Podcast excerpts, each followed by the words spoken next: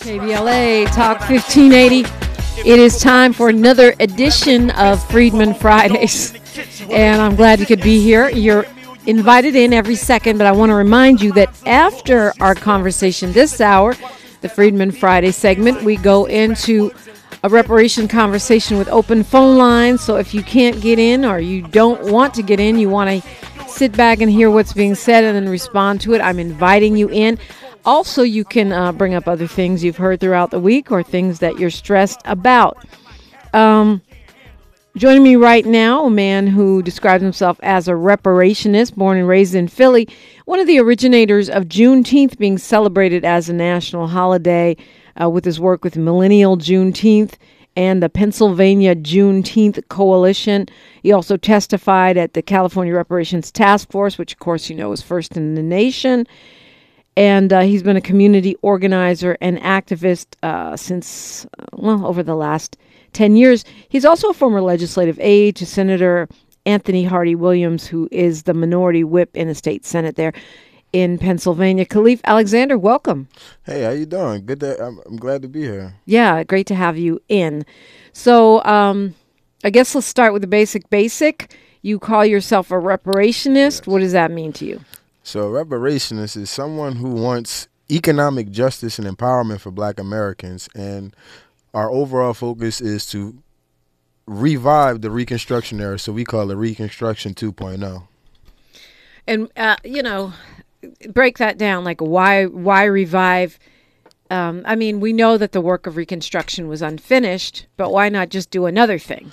Well, I always tell people in politics, they go off history a lot of the time. Us as a people, we go off of history too, but we sometimes we don't know how to put that history into fruition.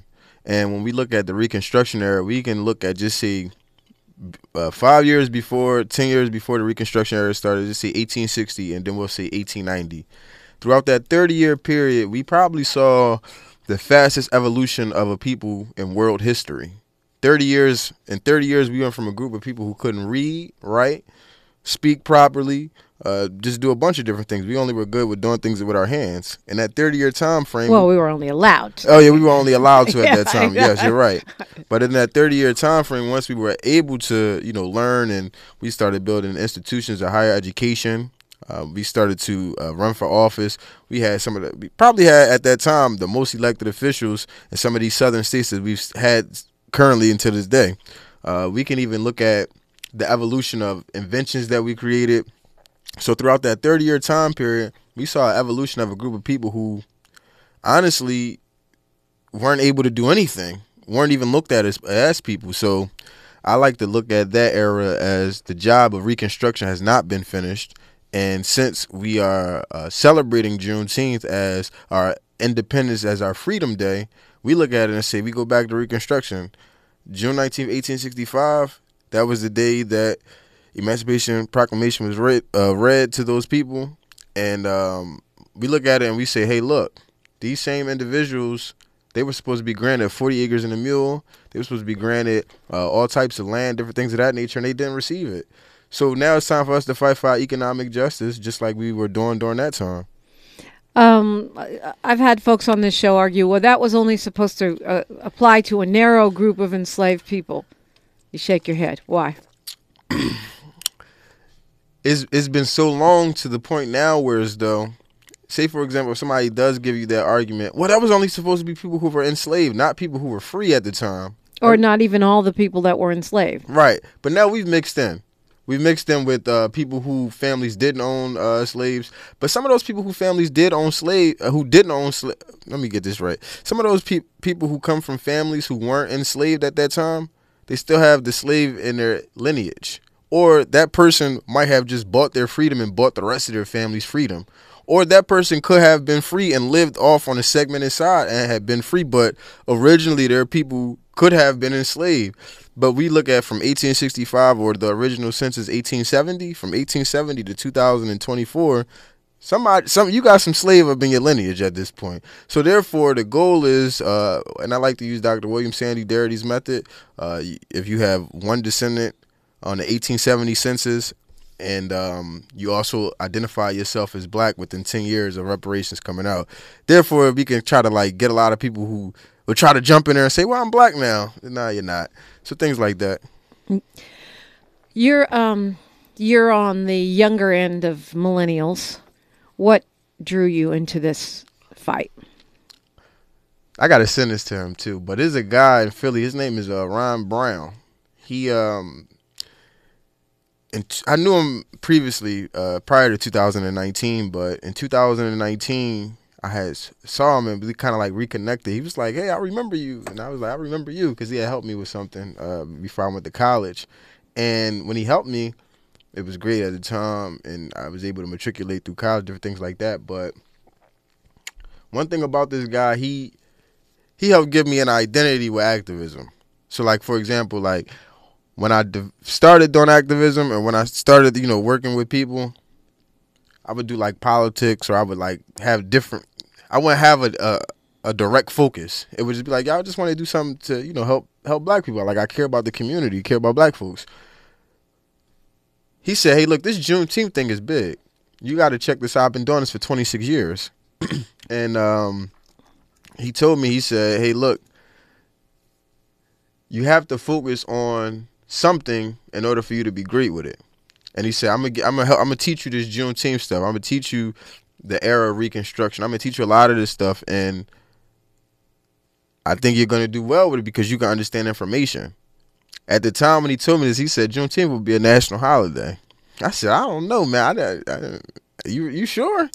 He was like, yeah, with the work that I'm doing, that, that he was saying he was doing, and the, the, the work that he was doing with his team, um, and different people at the time he was working with, because it's, it's such a big movement, so everybody isn't, um, everybody's not as connected, if you would, but everybody knows uh, Opal Lee, Queen Mother Opal Lee, as we call her. But there's a lot of there's a lot of different individuals, and he's one of the individuals from Philly and from the northeastern area uh, who played the instrumental role. So he kind of helped give me the identity for Juneteenth, and then from Juneteenth, he said, "Okay, as Juneteenth is becoming a national holiday, you have to look towards something."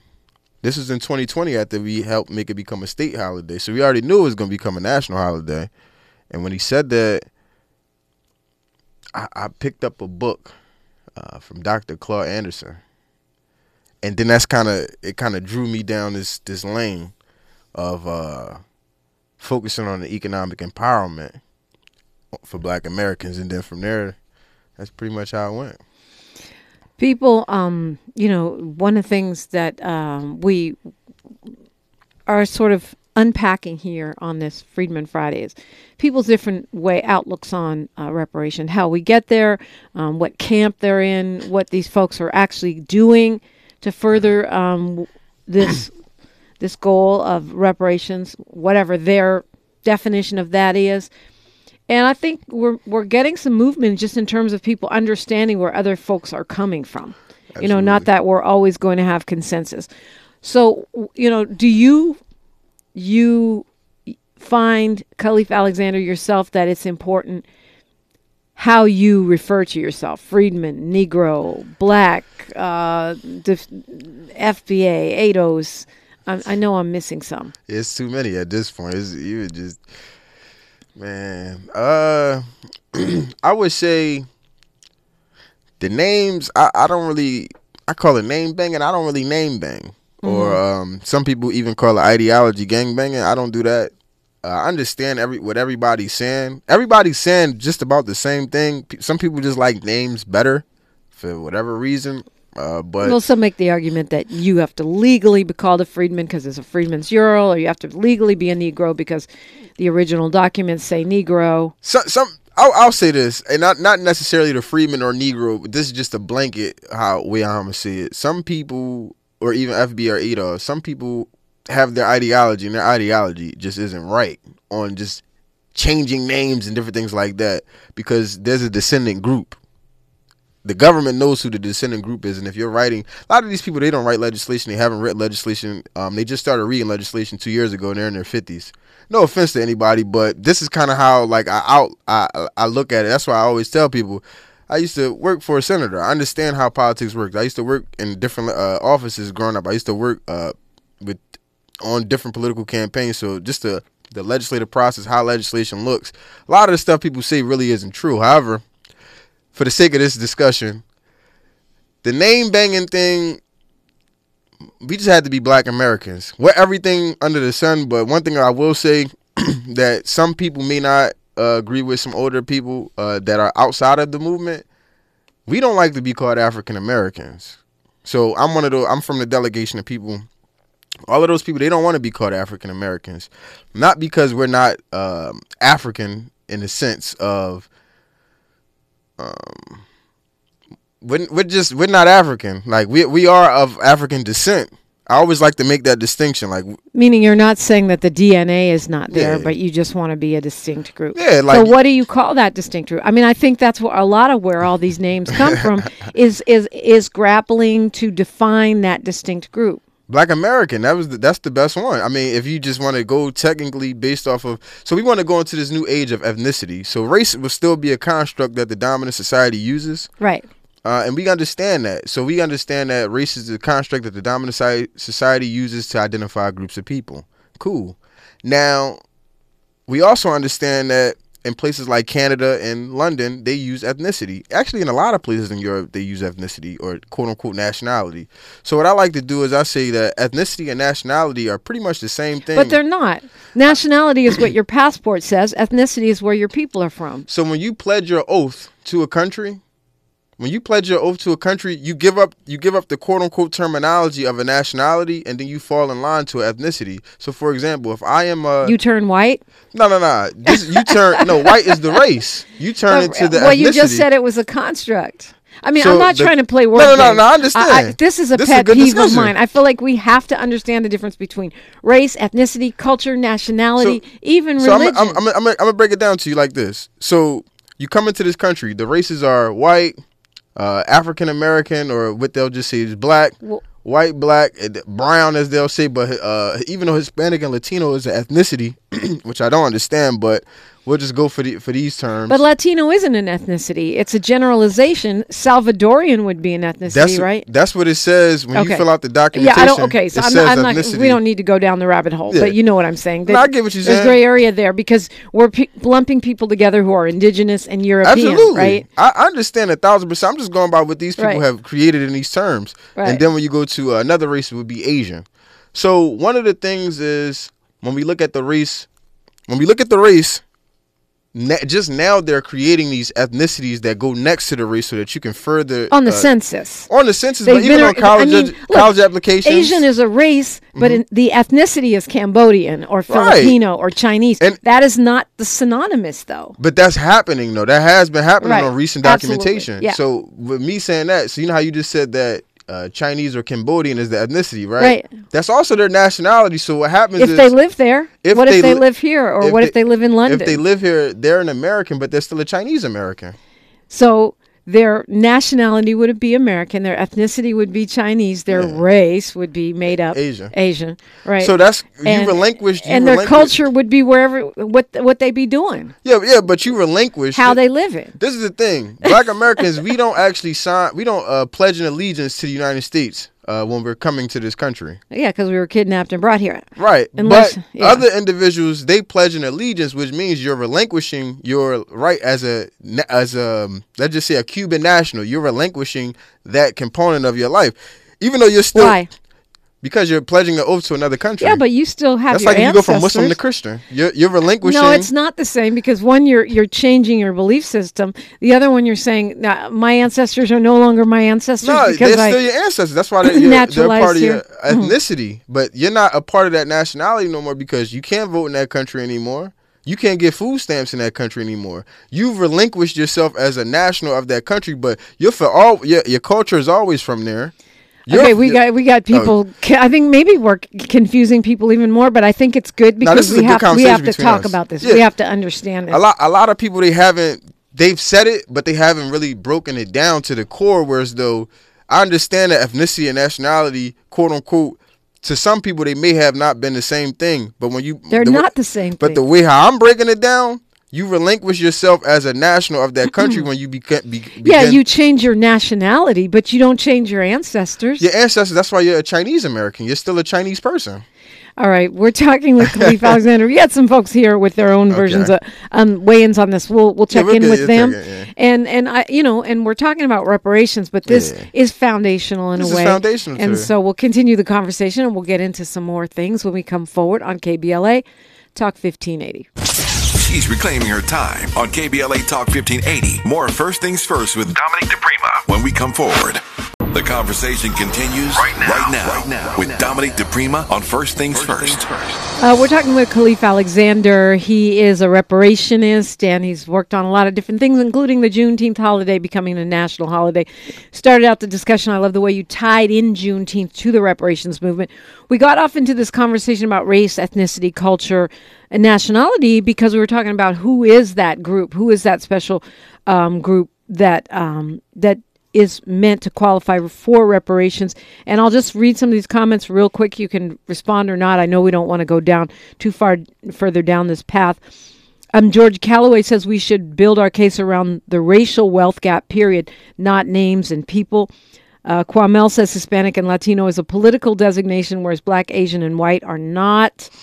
Hmm, I don't know about that. I mean, Black Power is a political statement for sure. Uh, Ronnie Lynn says Chinese is not an ethnicity, and all ethnic groups that exist today broke away from another group at some point in history. And uh, Paulie says good conversation. I don't know if you want to respond to any nah, of that, Khaleef Alexander. So, how do you, uh, aside from our you know stimulating discussion, how would you define that group that is owed reparations? Uh, so we'll see the uh, descendant class, the descendant group um, or we could even use the term. Um, we could use the term freedman. We can use the term Negro. We can use the term uh, Black American. But really, the descendant group. And yes, that the one uh, person on there is correct uh, when we say the. Uh, now we still use the term racial wealth gap, but we like to get a lot more specific and just say lineage wealth gap. Uh, so we'll just see the lineage wealth gap. Dr. Darity breaks it down. Uh, originally, it was 14 trillion. Then uh, I think in his most recent study that he did a few years back, it was 16 trillion. But we'll just see anywhere between 16 to 20 trillion dollars to to eliminate the lineage wealth gap between Black Americans and White Americans.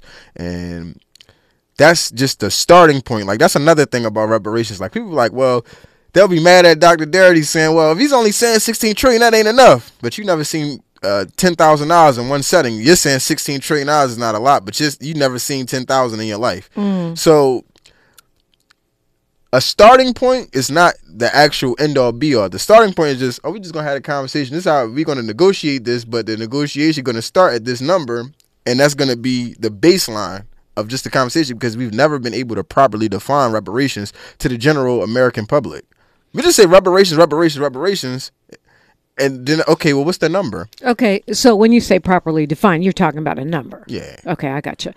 Um, you you have repeatedly uh, made comments about older folks in the movement, uh, people 50 just starting to read books or whatever, and uh, Professor Darity is not exactly a spring chicken. Oh no, he's a genius. He's, he's, he's, the wizard. He's one of the wizards. What you, what what is the generation gap in, in, in the reparations movement? What what is going on with that? Do you is it well? Let me not give you multiple choice. Let me what, go to your brain for that one. Well, well what I'll say is, uh, some people they might have, some people might have been in the business sector. Some people might have been in the uh, labor sector. Somebody, some people may have been just doing other things, right? And there was like an, a pol- political awakening amongst this Gen X generation. They they they like redeveloped Gen X, millennials, Gen Z, right? Uh, millennials. I, I, I'm gonna I'm focus on Gen X for this. this but you're part. a millennial. Yeah, I'm, I'm, I'm at the last eh, the last tail end of millennial. Yeah. Yeah. Yeah. But uh, that so that's kind of what I've noticed. Uh, they probably were some of these people were probably were Democrats. Some of these people probably weren't. I'm not 100 percent sure. But what happens is, even in the millennial fraction of the uh, reparations movement, some people they may have not been politically involved so what happens is when people aren't politically involved and they get turned on to an ideology, some things may be skewed.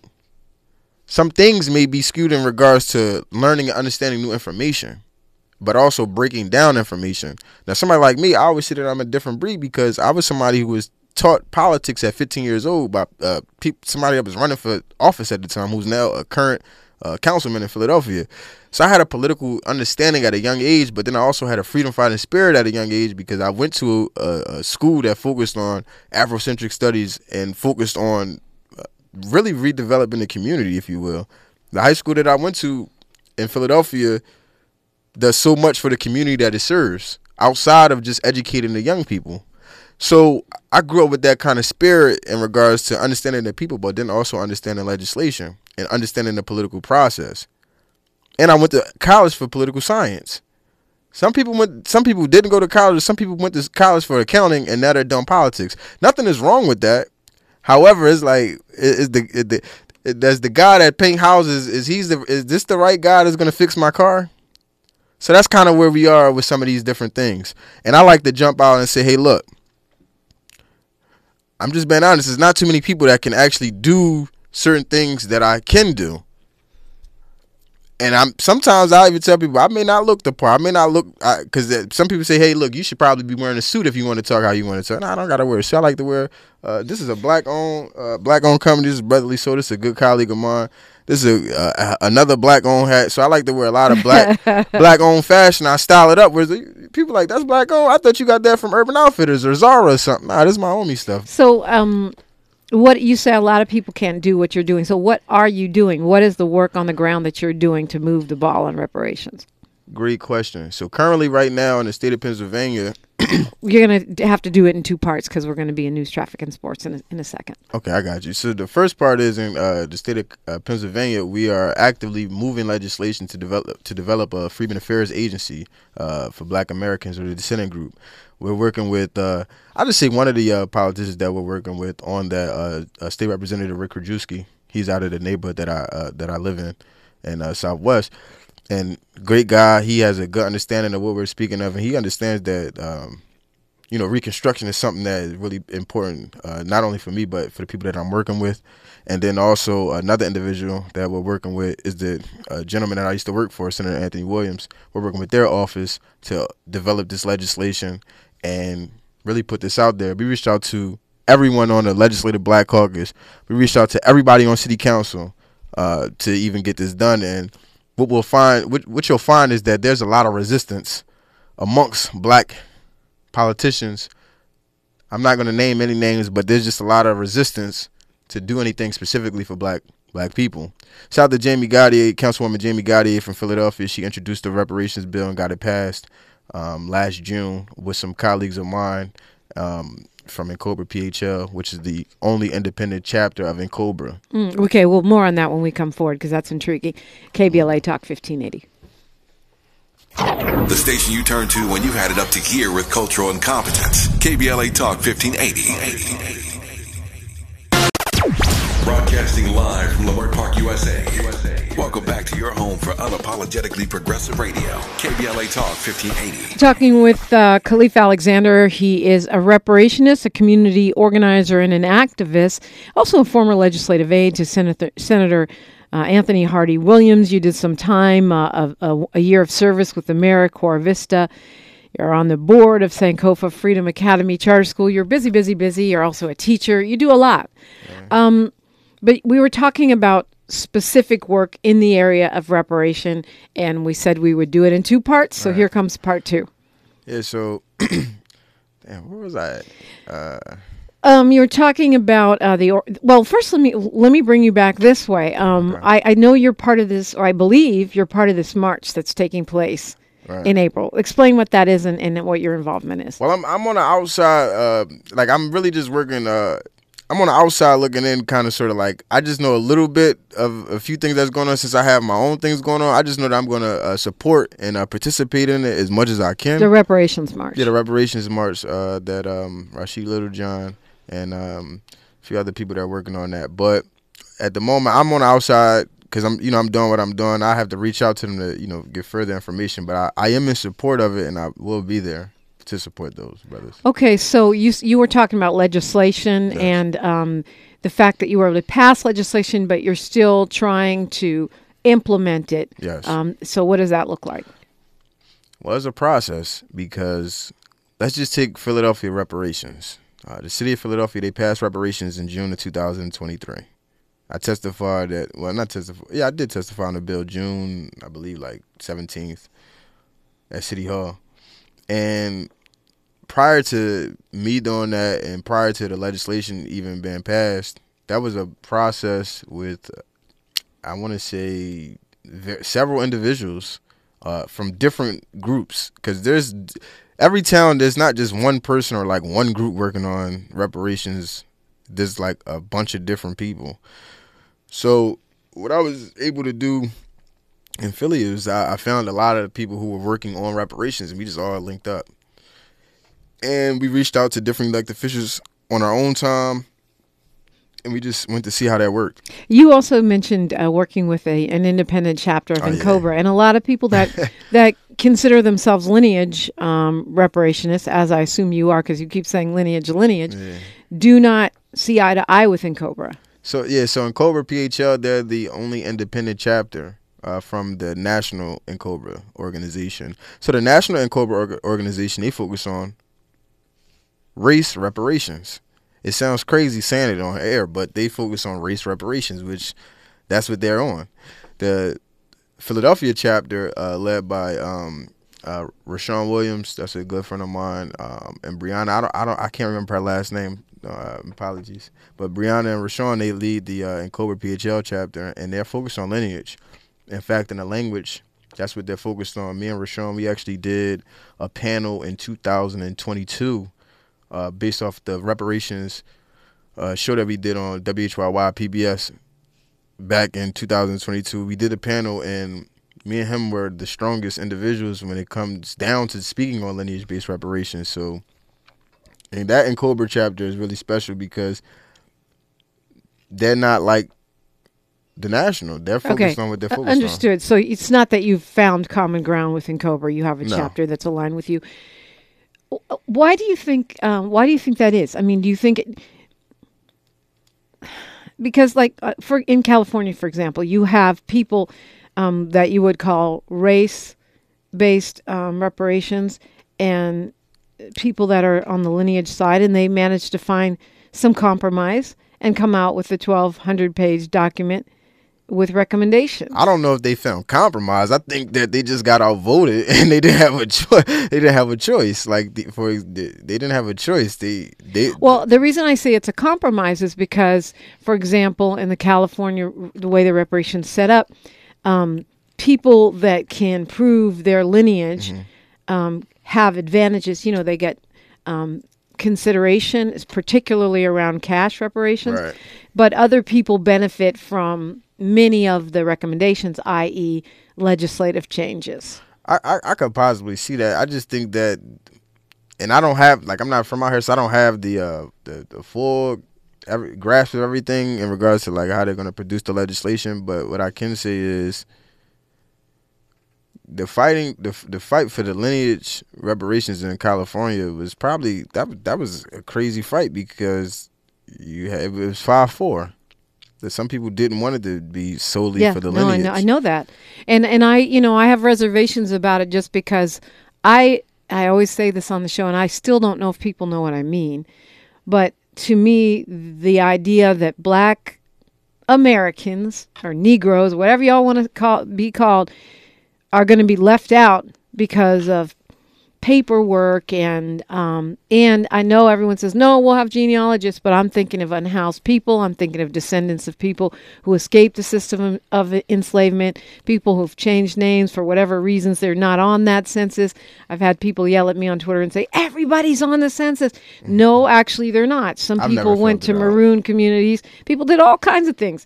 So I was con- I am concerned about the well what I call the welfareization of reparations, where as a black person you you know it's like the apartheid system. You gotta show your ID, be humiliated, and, you know all the things they do to folks that are on welfare and and uh, SNAP. Well, what I'll say to that is this: uh, that's why it's important for us to build these agencies and these uh, these uh, agencies or Freedmen Affairs agencies around the nation because if we don't have that, we have no actual checks and balances on actually figuring out who's who and what's what. One of the reasons that those that office needs to be created is because just say if you're a homeless individual, Charles Johnson. Charles Johnson, you put the name in the system, okay, his social security number is five five five two two whatever. once you get a social security number, even if he was in a foster care system, if he's 60 years old, we still have his parents' information. The country has all of this stuff. Once you have the parents' information, you can go back to the census of when his parents were born, or even the people who were on his parents' birth certificate. Maybe, maybe that's a fact. But the fact that well, it's it's. I just don't think it's that cut and dried with black folks in this country. But I understand what you're saying, and but you have to have that multi-layer prong. You can't just say reparations without the development of the office because, to your point, we're not. Who's going to be who's going to be required to find the people who need reparations? The people that are going to be required to find people are other black American activists who are and will be the people that will be working for these Freedmen Affairs agencies. Who would be empowered through this. I'm I you know, I'm a supporter of the agency. To me, it's a monument. I mean, hopefully it would be functional too, but it's a monument towards progress in the reparation space. And that. shout out to Steven Bradford. He introduced the legislation. Yes, indeed, our senator here from California. But I also feel like there's this back to what you said about gangbanging piece. Um, Alex J. Alexander's in the chat saying no NAACP, no NARC, no NCOBRA, lineage based reparations only. How can one organization or one person with a philosophy say we're going to lock out all these other people in the conversation because they don't agree with the way I want to do it? I mean, doesn't it make sense that we, you know, do something more similar to California and find common ground or find a way to move forward with everybody at the table? Well, I don't know um, how other individuals may feel about other organizations and things like that. But what I can say is this is the part of organizational structure. So when you have very little organizational structure, I mean, you, people will think that you can't do X, Y, and Z. People will think that you can't work with these different individuals. When we first, I don't want to say announced, but when we first said that we were working with NCOBRA PHL, people looked at, tried to look at me like I was crazy. I said, "Do you not know who I am?" Like, do you not know what I stand for? Like, you sound crazy even questioning me. And then, as we said, and over a course of time, people was like, oh, well, you know, he was right. Padrino, that's what they call me, Padrino. They said, well, he was right. I said, yeah, I know I was right. So it doesn't matter in regards to the organizations. It all matters in regards to the organizational structure in which people work with in those areas. And it goes back to the beginning point what I said. A lot of these people that really have no uh, civic engagement, uh, community engagement, they haven't done any of this type of stuff. So if I disagree with somebody in the community on something, uh, I'm not gonna say it's f them or we're not working together or whatever. Nah, we can work together, but I'm still gonna find like-minded individuals, whether it's this organization or just black yeah, people I mean, that aren't. Naturally, that's what we do, right? But a that's lot of these people, that, that's not what they're on. No, what are they on? Uh, ideology, lineage, gang banging. Like some people, they just want to. They don't want to do I call it the work. They don't want to grab the suitcase or they don't want to put on the boots. They don't want to have to, you know, go and do things that are quote unquote uncomfortable. Because if you take people who are comfortable with being comfortable, when they have to go to an uncomfortable setting, they're not going to try to change or even better themselves. Like this could be an uncomfortable setting for me. But I've been doing this so long to the point where this isn't uncomfortable. This is normal. Everybody's welcome here. Hopefully, no, not it's you, not uncomfortable. But just speaking engagement and just doing different things like yeah, that, yeah, that could yeah. be uncomfortable for somebody. Yeah, for that's sure. a truck driver. No offense to my truck drivers, because I got some truck driver homies that's in reparations, but they might. That's not what they do. And now it's like we're asking you to do that, and it's like, well, I don't do that. Okay. Well, um, yeah, we got more to talk about. And, and it's not too late to get into this conversation. 800 920 1580. We're talking with Khaleef Alexander on a Freedmen Friday on KBLA Talk 1580. More of First Things First with Dominique DiPrima when we come forward. Your ancestors' favorite radio station, radio station, and your favorite morning show host. Let's get back to Dominique DiPrima right now. Right now, right now we're talking with Khaleef Alexander. Um, and you, you know, you are seeing that a piece of your work or a piece of the way you work in the reparation space is intersecting with hip hop. Yes. What do you mean by that? So when we look at hip hop, we just celebrated 50 years of hip hop, and we highlighted a lot of the rappers, uh, but there's elements uh, in hip hop, and one of the elements that wasn't highlighted well enough to my liking was the element of consciousness.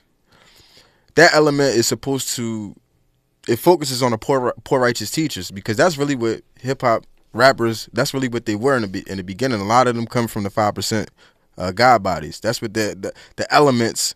That's kind of what it can come from. Even like chilling in your b boy stance. That that comes from Father Allah. Uh, and for those who don't know who that is, his name was uh, uh, Clarence 13X, Father Allah from uh, the Supreme Gods and Earths. And and I know everybody probably heard the song "Chilling in the Club" my b boy stance, or just even just posting on the wall, just in your b boy stance. So a lot of these things come from the conscious community. But when we look at hip hop and today, we don't see anything conscious or anything righteous. We see a lot of degeneracy and things that you know, I might listen to some of the music and I still listen and I like the music to a certain extent, but I don't appreciate it as much as I used to because it's it's teach it's somewhat it, it can tell negative stories of uh, black culture and black America. so one of the things that I like to do is focus on the conscious element of hip hop and trying to figure out a way how to restore that back into the culture. And one of the reasons one of the things that I like to do is speak on like I said, the things that are going on in hip hop that may not be the best and things that we can work on uh, to make it better for it to last. And when we start talking about just owning the music, uh, the record labels, we're not owning the record labels. We're not owning the uh, the concerts. We're not owning the media outlets. If you start looking at things like Complex, that's not owned by a black person. When you start looking at what's another thing, uh, what's this festival rolling loud that's not owned by black people when you even look at you can even look at and this is probably be controversial but when you just look at weed right let's look at cookies you ever the cookies you heard the cookies right the blue is the weed is the is the is the um, is the muslim guy i can't remember his name but he's from like one of those countries over there but cookies is a part of hip-hop culture like that brand because it's like a popular weed brand that's not owned by a black person right well that's one of my things that I complain about all the time on the show. Stop going to MedMen, because when when when weed was illegal, we were mostly recycling black dollars. Now that it's legal, it's the, those dollars are going out of our community. There's plenty of black owned. we can talk about this. Gregory Call- black owned is a myth. We can talk about that next hour. Um, right now, though, you know, I, I want to talk about a little bit about um, this phenomena of, you know, you said black American is the best term, not in terms of like the legality of getting reparations, but the the separation or the pitting of immigrant communities against black American communities or FBA. Um, it, some some folks, some lines of philosophy are, are, feel that it's us or them, like right. in terms of resources. Yeah. Um, and you know, I think there's a difference between saying, okay, we are a distinct group as black Americans, you know, descendants of enslaved, whatever you want to call it. But there's a difference between that and saying we are not getting reparations because of immigration or that immigrants are um, are the main problem for black people in this country, which right. I hear a lot of that on Twitter. Yeah. Uh, really what I'll say to that, it just de- it depends on it's like basketball. So like Say you have different styles in basketball. You have somebody has a beautiful style, they might pass the ball a lot, they might go to the bucket, they might do jelly layups, or you might got somebody that shoots the ball a lot, three pointer, Steph Curry. You might get somebody like a Joel Embiid. You got different styles, right? People have different styles on how they how they speak about this based off of their reality and where they're at location wise or sometimes just based on what they've experienced in the political sector. So you might have somebody that's been close enough to the monies in some of these different state budgets, and let's just say a state budget or a city budget might be five, six, seven billion dollars, and they looked at the money and they said, "Wait a minute, the money going here, the money going there." So you might have people like that, or you might have people who they might have seen their neighborhoods change uh, over the course. I just had an Uber driver this morning, and he was saying that uh, he grew up in Inglewood, and it was at one point like eighty percent black. Then he said he drove by the same high school that he went to, and he drove past the. He said, "Wait a minute, why are these people not black no more?" So you'll have people who have that reality in their mind. Uh, but it just really all depends on the style. People have different styles. Like today, you heard me, I, you heard me say nothing about, you know what I'm saying? But I, everything I talked about was how I talked about it. But somebody else, they might have a different way how they're going to speak on it because of their level of experience. Sometimes their age, sometimes their region. So that all matters. Yeah, I mean, but there's there's core philosophies in, in you know in, in any movement. I think. So what what do you see as the way forward? the way forward. And, and, and let me okay, just sure. throw this in there too, because you said you testified for the California task force. You've been involved in getting the Philadelphia uh, city one off the ground. A lot of people in lineage spaces do not want to, and and other spaces too, think we got to choose between city, state, um, the national movement. You know, some folks say HR forty is is you know, its time has passed. Um, so, what is the way forward, in your opinion, Khaleef Alexander? Well, what I'll say about city and state reparations, even though I don't fully agree with them, and city and states will never be able to pay reparations, they only can pay atonement. So they can never do reparations because reparations comes from the federal government. That's the definition.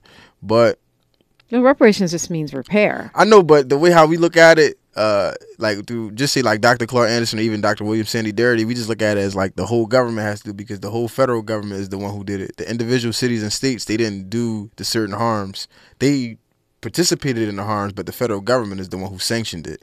But in regards to the city and state reparations, even though I'm not, I don't really agree with them, but I understand how movements work and things. When I look at, and this is what you'll probably hear from people and how they'll, they'll compare but they won't contrast. So like I can compare how uh, different immigrant groups or migrant groups they were able to receive monies at the city and state levels, and then that matriculated up to the federal level.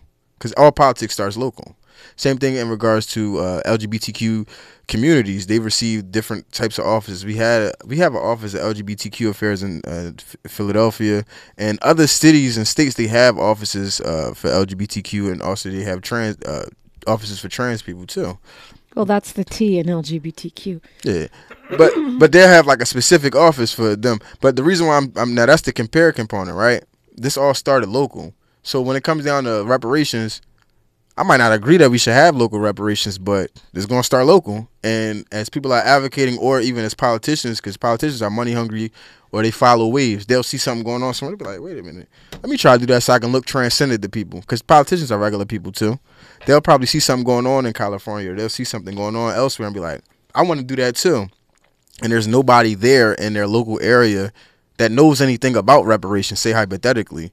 Is up is up to the reparationists in those areas to reach out to them and say, Hey, look, you can't do reparations without doing it this way, or you can't you gotta do reparations with me.